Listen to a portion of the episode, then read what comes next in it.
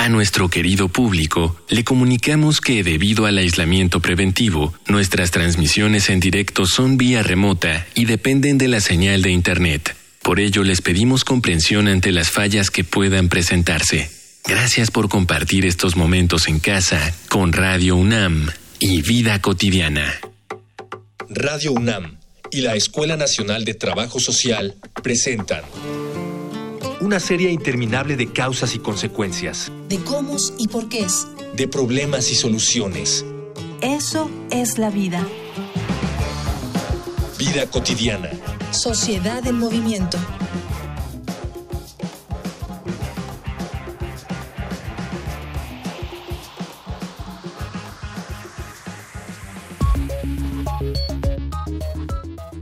Hasta hace un par de años, la posibilidad de trabajar desde casa parecía ideal para la relajación y la productividad. Muchos patrones miraban con desprecio el home office debido a su informalidad y a considerar que la productividad se reduce cuando se está lejos del lugar del trabajo. Si bien acomodarse a este modelo de trabajo no es tan sencillo o rápido, esas sospechas carecen de fundamento, cosa que se comprobó definitivamente durante la cuarentena por COVID-19.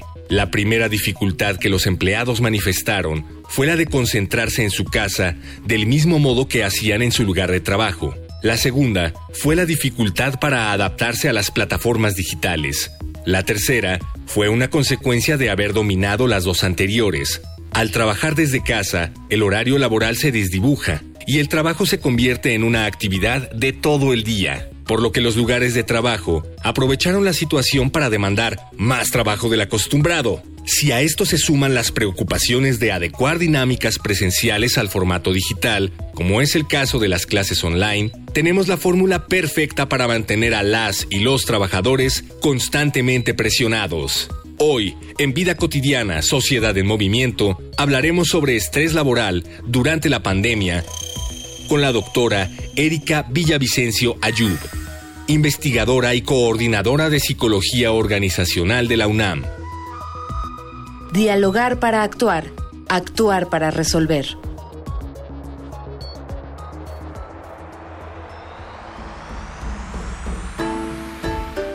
¿Qué tal? Buenas tardes. Les saluda Ángeles Casillas, como siempre, muy contenta. Este es nuestro último programa del año y quisimos, bueno, a propósito de los cambios que hemos experimentado en la forma de trabajar todas y todos y de todo el mundo, nadie está exento, esto que, que han llamado el home office, queremos justamente reflexionar acerca de las consecuencias que esto ha traído y hemos destinado el tema del día de hoy para hablar de estrés laboral durante la pandemia. Antes, anoten las diferentes formas de comunicación con nuestro programa. Facebook, Escuela Nacional de Trabajo Social, ENTS, UNAM. Twitter arroba comunica ENTS. Instagram comunicación ENTS. Vamos a dar la bienvenida virtual a alguien especialista en esta temática. Me da mucho gusto recibirte, doctora Erika Villavicencio. Muy bonita tarde, doctora. Bonita tarde, María de Los Ángeles. Muchas gracias por la invitación y aquí estamos. Al contrario, maestra, será un gusto. Y bueno, y nos gustaría mucho, es, doctora, que nos pudieras compartir, si se puede, estas consecuencias tanto en el, aspecto físico, psicológico, social y emocional que han experimentado las personas a partir de esta decisión obligada ¿no? de trabajar en casa. Puede ser que estén entremezcladas o si tú gustas a nuestro auditorio poder desmenuzar de acuerdo a, cada ámbito. Yo te cedo la palabra. Adelante. Sí, vamos a tratar de dar un panorama general Efectivamente, hay una serie de consecuencias que inciden en la salud y no solamente física, sino también en la salud mental. Estas consecuencias, de manera general, van a afectar a cada individuo dependiendo de su contexto y dependiendo de una serie de variables en las que se está desempeñando actualmente. Quiero ser específica en esto. Si la persona Adicionalmente al confinamiento, está teniendo algún problema de tratamiento por enfermedad crónica o de alguna enfermedad de algún familiar, situaciones con la relación con sus hijos, en fin, todas estas situaciones, insisto, en el título personal, pues van a predisponer con mayor nivel a una consecuencia. Si hablamos en términos generales y basándonos en lo que hemos estudiado específicamente de la pandemia, pues nos sorprende ver que las personas ya están muy afectadas. ¿Por qué? Pues porque les cambiamos la rutina con esta nueva normalidad que se les está llamando, ¿no? Con esta, con este término. El que hayamos cambiado tan abruptamente de, de, rutina para muchos representó caer en cuadros de estrés importante. Recordemos que México ya ocupaba prepandemia el número uno en estrés a nivel mundial. Con esta situación de crisis se eleva el porcentaje, pero seguimos siendo los países más afectados. A eso hay que agregarle otros trastornos, depresión, trastornos de ansiedad, estrés económico y la lista se va volviendo más grande. Uno de los aspectos que más se ha encontrado es el miedo. Y aquí, Ángeles, el miedo puede deberse a una situación nueva para la mayoría de los que estamos viviéndola. Esa situación puede ser porque puedo estar en riesgo de perder mi trabajo, porque me siento desinformado, porque he estado tanto tiempo ya en confinamiento que el contacto con las personas o volver a salir también me produce esa angustia. Ahora, además de estos trastornos que si bien ya afectan de sobremanera, pues el cambio de las relaciones al interior de los hogares. Prácticamente migramos nuestra vida al interior de las, de, de las casas. Cuando veníamos, en la mayoría de los casos, con salir muy temprano, hacer nuestras actividades en el exterior y convivíamos muy poco con las personas que habitábamos. Hoy día estamos en el mismo espacio haciendo el trabajo, eh, la escuela, el entretenimiento, las relaciones personales y esto pues ha generado una serie de reacomodos y en algunos aspectos casi el 30% de conflictos importantes, inclusive de violencia intrafamiliar, que también es un capítulo que hay que analizar de forma importante. Ahora, este estrés que les comento, pues es un estrés que hay que también irlo dividiendo porque el estrés es una de las afectaciones que más van a predisponer a que la persona pueda desarrollar alguna otra serie de, enfermedades, incluyendo las físicas, porque altera los ciclos de sueño, porque ha pospuesto algunas situaciones como la alimentación, como el ejercicio, en fin, esta serie de desbalance que seguimos teniendo ahora al interior de los hogares, pues nos va a predisponer a que tengamos un sistema inmunológico propenso a adquirir alguna infección, alguna otra enfermedad como obesidad, como eh, trastornos musculoesqueléticos, entre otras. Sí, si seguimos con los datos y a manera de, darles ciertos números de lo que hemos encontrado al interior del país, sí hay personas que en su estado de ánimo ya están severamente afectados hay personas que están muy preocupadas en el terreno económico, principalmente porque tienen un temor importante a perder su empleo o porque ya algún familiar se ha visto o reducido su ingreso o, insisto, tiene esta amenaza de, ya no tener un salario. En general va a depender mucho de los elementos que, que se presenten también hacia este fin de año y esperemos que el impacto ya no crezca más. Tu respuesta ha sido tan completa, pero a la vez tiene tantas aristas, desde la parte que tú señalas, ¿no? La afectación sí física, pero también mental, emocional, social. Este, de esto que como tú, tú lo indicabas, pues nos tomó de sorpresa y tiene pues grandes afectaciones en todas las esferas del desenvolvimiento de las personas en lo social. Híjole, no, no es un panorama obviamente muy halagador, esto que tú nos comentabas acerca de lo que ya eh, antes de la pandemia se tenía como, como condición de salud, sobre todo de salud mental, el estrés, la depresión, aunado estos confinamientos, pues sí necesitan de las instituciones, la academia, la UNAM, todas las personas que se dedican a esto, diseñar otras estrategias de una mejor atención en estos nuevos escenarios. Hay unos datos que nos prepara producción acerca justamente de esta temática vinculada con el estrés laboral. Vamos a una infografía social. Infografía social. El estrés psicológico y emocional a causa del exceso de trabajo se ha vuelto mucho más presente a raíz de esta pandemia. Mejor conocido como síndrome burnout o estrés laboral, este se ha incrementado a raíz del confinamiento por las horas de trabajo extras desde casa. Su principal detonante es el entorno laboral y las condiciones de trabajo y se presenta cuando el empleado está expuesto de manera continua a cargas de trabajo excesivas, poca autonomía, malas relaciones laborales, ausencia de apoyo en su entorno y falta de formación para desempeñar las tareas. Todo esto se ha incrementado en este confinamiento. Y es que las y los empleados ahora están en casa sus rutinas laborales y personales han borrado sus límites y ahora el lugar de descanso es también el del trabajo. Si se ha vuelto difícil para quienes hacen home office, quienes son obligados a presentarse en su lugar de trabajo deben lidiar además con el temor a contagiarse. Entre las principales causas del síndrome burnout están jornadas laborales de más de 8 horas, entre las que cuentan mensajes y correos a todas horas, tareas monótonas o aburridas, no tener acceso al equipo necesario para realizar el trabajo, aprender a usar herramientas de comunicación nuevas y superar dificultades técnicas, atender las necesidades de casa y trabajo al mismo tiempo y salario reducido por el impacto de la pandemia. Los principales síntomas del síndrome son agotamiento, ansiedad, estrés con estragos físicos como dolor de cabeza, taquicardia, insomnio y desánimo que evoluciona en depresión, sentimientos de fracaso, impotencia y poca realización personal. Estos síntomas generan que el empleado viva en un constante estado de nerviosismo y que tenga dificultad para concentrarse, así como un bajo rendimiento y hasta absentismo. The Future of the Working Week un estudio de Citrix reveló que más de la mitad de los trabajadores de nuestro país considera que México está atravesando por una epidemia de estrés laboral, una respuesta preocupante en un contexto en el que la Organización Mundial de la Salud incluyó el desgaste profesional como enfermedad de trabajo.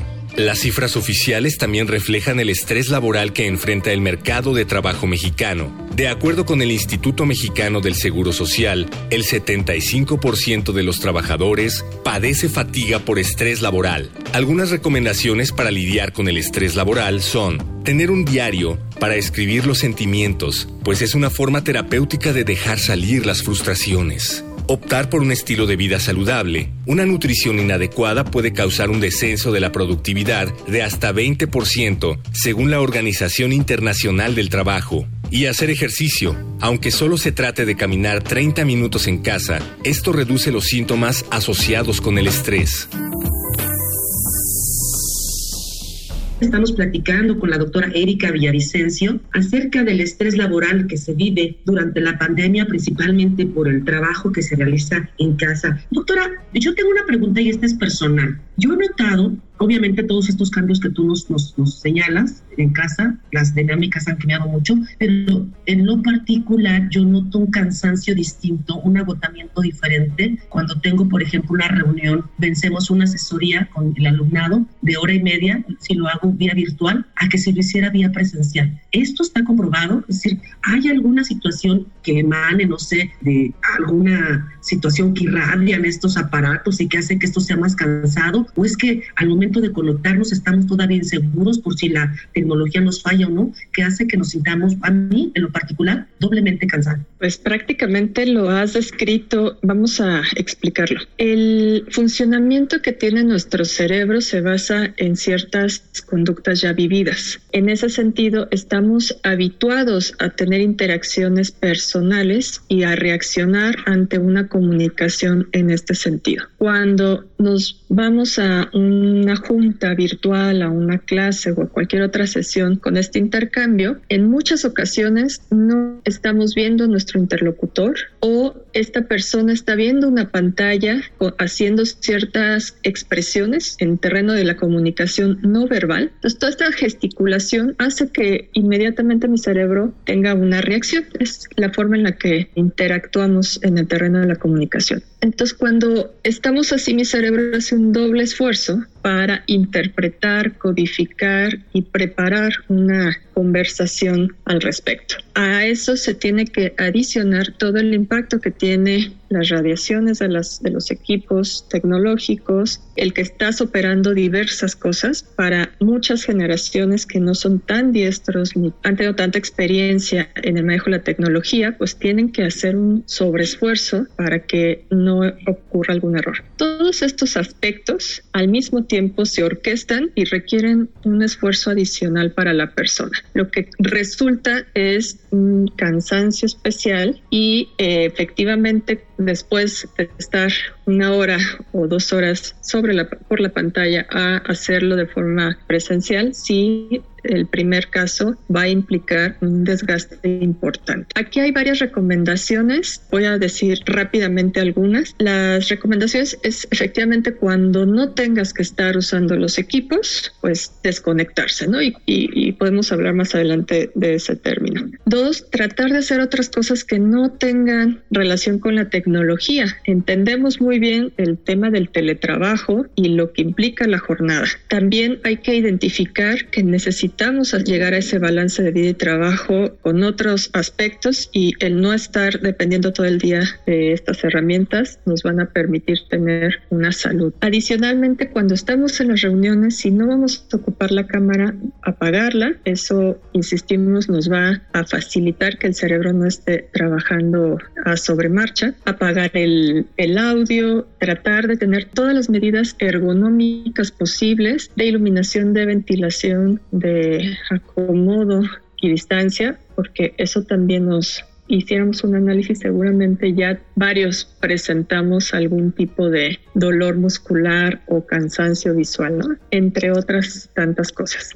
Sí, yo creo que vamos a esto que nos señalas a anotarlo. Yo inclusive aquí hasta lo, anoté. Cuando no tengo que usar mis aparatos, voy a dejarlos a un lado, desconectarme cuando tenga que hacerlo y hacer otras cosas que nos permitan también pues, desvincularnos de todo esto no es fácil, doctora, y tú lo sabes como especialista, esta dinámica que te has tocado a, todos los miembros de la familia. Eh, yo estoy en un, en un departamento en este momento y no te, no te puedo mentir, está en mi mesa hay cuatro, cuatro cuatro laptops de las personas que estamos, que estamos laborando y eso también genera estrés porque pues evidentemente también hemos sentido que este espacio de individualidad pues se ha visto como afectado, se ha visto como que te inmiscuyes en la vida de los demás y los demás en, la tuya. Eh, me quiero regresar a algo que tú señalabas en una de tus respuestas, esta parte de, la generación del miedo que tienen las personas por perder su empleo. Ese es el miedo, doctora, es a perder el empleo, a no sentirse productivos desde el trabajo en casa, para que nos puedas explicar a nuestro auditorio más acerca de este tema. Hicimos un estudio de más de 5.000 personas y uno de los datos que más sobresalieron es que 8 de cada 10 encuestados manifiestan tener miedo a perder su empleo. Esta, esta cifra, cifra es alarmante. Sin embargo, es una cifra muy comprensible por el número de organizaciones que han cerrado sus puertas, que han declarado en bancarrota justo por la crisis que desencadena la pandemia. También hay otras manifestaciones de miedo, no únicamente a la parte de trabajo, sino sentirse desvinculado de su organización y esto puede ser por malos hábitos en la comunicación, en el trabajo en equipo, en la falta de práctica de trabajar a, distancia. Lo hablábamos al inicio de la pandemia, cuando más o menos por el mes de mayo, lo que le representó a la gran mayoría de las organizaciones tener que implementar esta modalidad, porque no era una práctica común para las organizaciones, eran algunas las que lo tenían como buenas prácticas y al inicio pues sí desencadenó una serie de conflictos, de complicaciones para que las personas, desde que tuvieran un espacio una conexión, un equipo que respondiera a, esa necesidad hasta reacomodarse en los horarios, en la distribución de tareas. Eh, ha sido toda una serie de, de, procesos de adaptación, ¿no? Y eso pareciera que después de tantos meses, en algunos casos ya tienen estas políticas claras, ya se redujo esta ansiedad y miedo, pero en algunos otros, me atrevo a decir, ya requieren procesos de formación y desarrollo para hacer frente a esta situación que si bien vino con la pandemia, en muchos casos sabemos que faltan todavía varios meses para intentar regresar a lo que era antes, pero también otros aspectos, otros trabajos, pareciera que ya se dieron cuenta que así funcionan mejor o que así pueden ser más productivos con menos gastos fijos. El miedo, Ángeles, hay que entenderlo como una reacción normal de una persona y eso les va a permitir pues prepararse para hacer una respuesta. Esa respuesta puede ser resguardarse en su casa para no contagiarse, no gastar de más ahora con las fechas del buen fin, porque posiblemente tengan un impacto en la reducción o en el gasto familiar. En fin, eso te activa y hace que, que reacciones en prevención. Lo malo está cuando no hacemos algo con ese miedo o cuando ese miedo se desborda y entonces altera la conducta de la persona, sus relaciones y la lleva a otra consecuencia negativa. Así, así es, doctora. Y hablando de estas consecuencias, pues evidentemente las personas en este proceso que tú señalas muy bien de adaptación, pues han tenido diferentes experiencias. Vamos a compartir con nuestro auditorio algunos de los testimonios de personas que han pasado por estrés en estos momentos de confinamiento. Vamos a Voces en Movimiento. Voces. Voces en movimiento. Hola, buenas tardes. Mi nombre es Daniela García, tengo 25 años y estoy trabajando dentro de la industria de los videojuegos. Soy coordinadora de proyectos trabajar desde casa en teoría es un poco sencillo porque pues justo no te tienes que preparar, no tienes que salir a la calle, no tienes que trasladarte, pero también eso implica justo un cambio de switch. Muy al inicio fue muy sencillo también seguirme o extender mis horarios de trabajo y pues justo no me permitía también tener tiempos de relajación. Entonces llegó un momento en el que me sentí muy abrumada porque sentía que no independientemente de no estar descansando, simplemente no me despegaba como del monitor o de la computadora. Entonces, eso al final no solo me afectó psicológicamente, sino incluso también físicamente, ¿no? También cambié ciertos hábitos que, que no le estaban ayudando a mi cuerpo. Entonces, definitivamente es un factor bastante estresante, sumado a el no poder salir de casa en general. Hola, soy Sofía y hago arte en una casa productora, o sea, hago las ilustraciones y algunos videos para que se muestren en videos inversivos y en espacio. Puedo tener más estrés ahorita con el trabajo en casa que en la oficina, porque al menos en, en la oficina hay como el tiempo de que te sales a respirar un poco, te vas al oxo o te pones a platicar con los compañeros, cosas así. Y ahora, pues las juntas de Zoom siguen siendo no tan efectivas, pero tampoco tenemos ese chance de hacer chascarrillos. Entonces, sí creo que es más estresante, pero también mis jefes son muy buena onda porque alguna vez me puse a hacer trabajo a las 8 de la noche o algo así y se dieron cuenta de que terminé una tarea, bueno, que dije que terminé una tarea a las 9 de la noche y me dijeron, no, ya deja de estar trabajando tan noche, o sea, tu hora es a las 7 y salta esa hora, ya no sigas haciendo cosas. Entonces ellos son muy buena onda, pero no poder moverme a mí me conflictúa mucho. Está con nosotros la doctora Erika Villavicencio platicando de muchas aristas con relación al trabajo que se realiza en, en, casa. Ya lo deseas bien, doctora, para algunas empresas, para algunas instituciones o organismos les ha funcionado, ha sido inclusive me atrevo a pensar que, que, reduce mucho los gastos, ¿no? A lo mejor de alquiler de, de, las rentas de espacios para tenerlo, etcétera. ¿Nos podrías apoyar para identificar algunos de los aspectos que de manera particular tú pudiste conocer de experiencias de empresas o de organizaciones, de cómo esto ha sido, más bien, ha traído consecuencias positivas? Todas las buenas prácticas, si se implementan con una metodología, nos van a dar resultados y hay que alinearlo a métricas para identificar este beneficio. En ese sentido, los casos que ya se han implementado siguiendo este procedimiento beneficia tanto para la organización, para el individuo y me atrevo a decir que el medio ambiente en donde está la organización. En el primer caso, tiene que ver efectivamente con la reducción de algunos costos que le representa el tener a los colaboradores en el mismo centro de trabajo. Inclusive aquí voy a abrir un capítulo nada más como invitar a la reflexión. Las organizaciones empiezan a reanalizar cuáles son aquellas prestaciones que va a facilitar el que la modalidad de teletrabajo se lleve a cabo. Hay organizaciones, Ángeles, que incluso van a tus hogares, hacen un breve diagnóstico de cuál va a ser tu espacio de trabajo, con qué herramientas cuentas y te entregan un reporte para ver cuáles son las áreas de mejora. Ahora, estas mismas organizaciones se ven beneficiadas porque hay un incremento en la satisfacción laboral, hay un incremento en el compromiso que tienen los colaboradores. Ahora, en cuanto a las personas que han vivido esta implementación, pues se muestran motivadas, cuidan mucho su empleo, es un, es un empleo que les está facilitando el que puedan dedicarse a otras cosas a la par, estar cuidando a sus hijos, realizar otras actividades sin tener que depender de, moverse de, de su trabajo.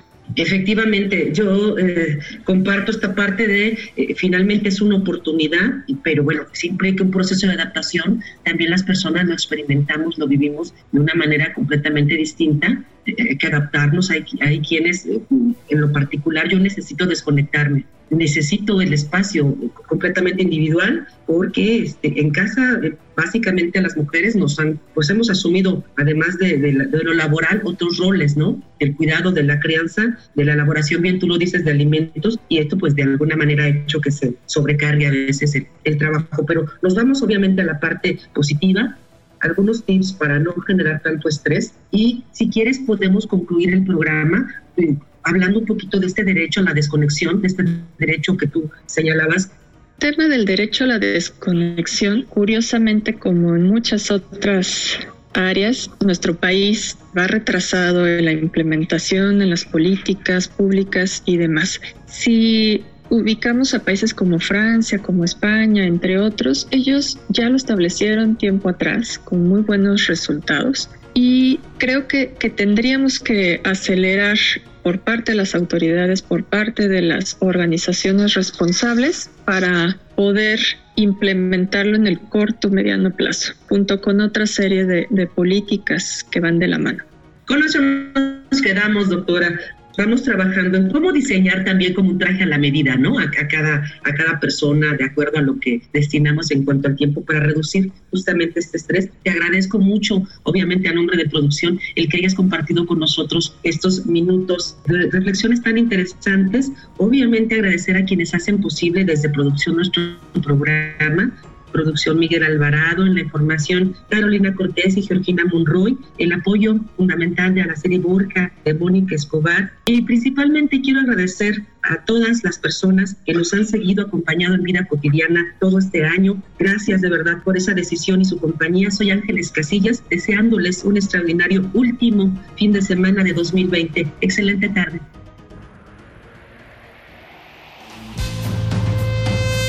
Vida Cotidiana es una coproducción entre Radio UNAM y la Escuela Nacional de Trabajo Social.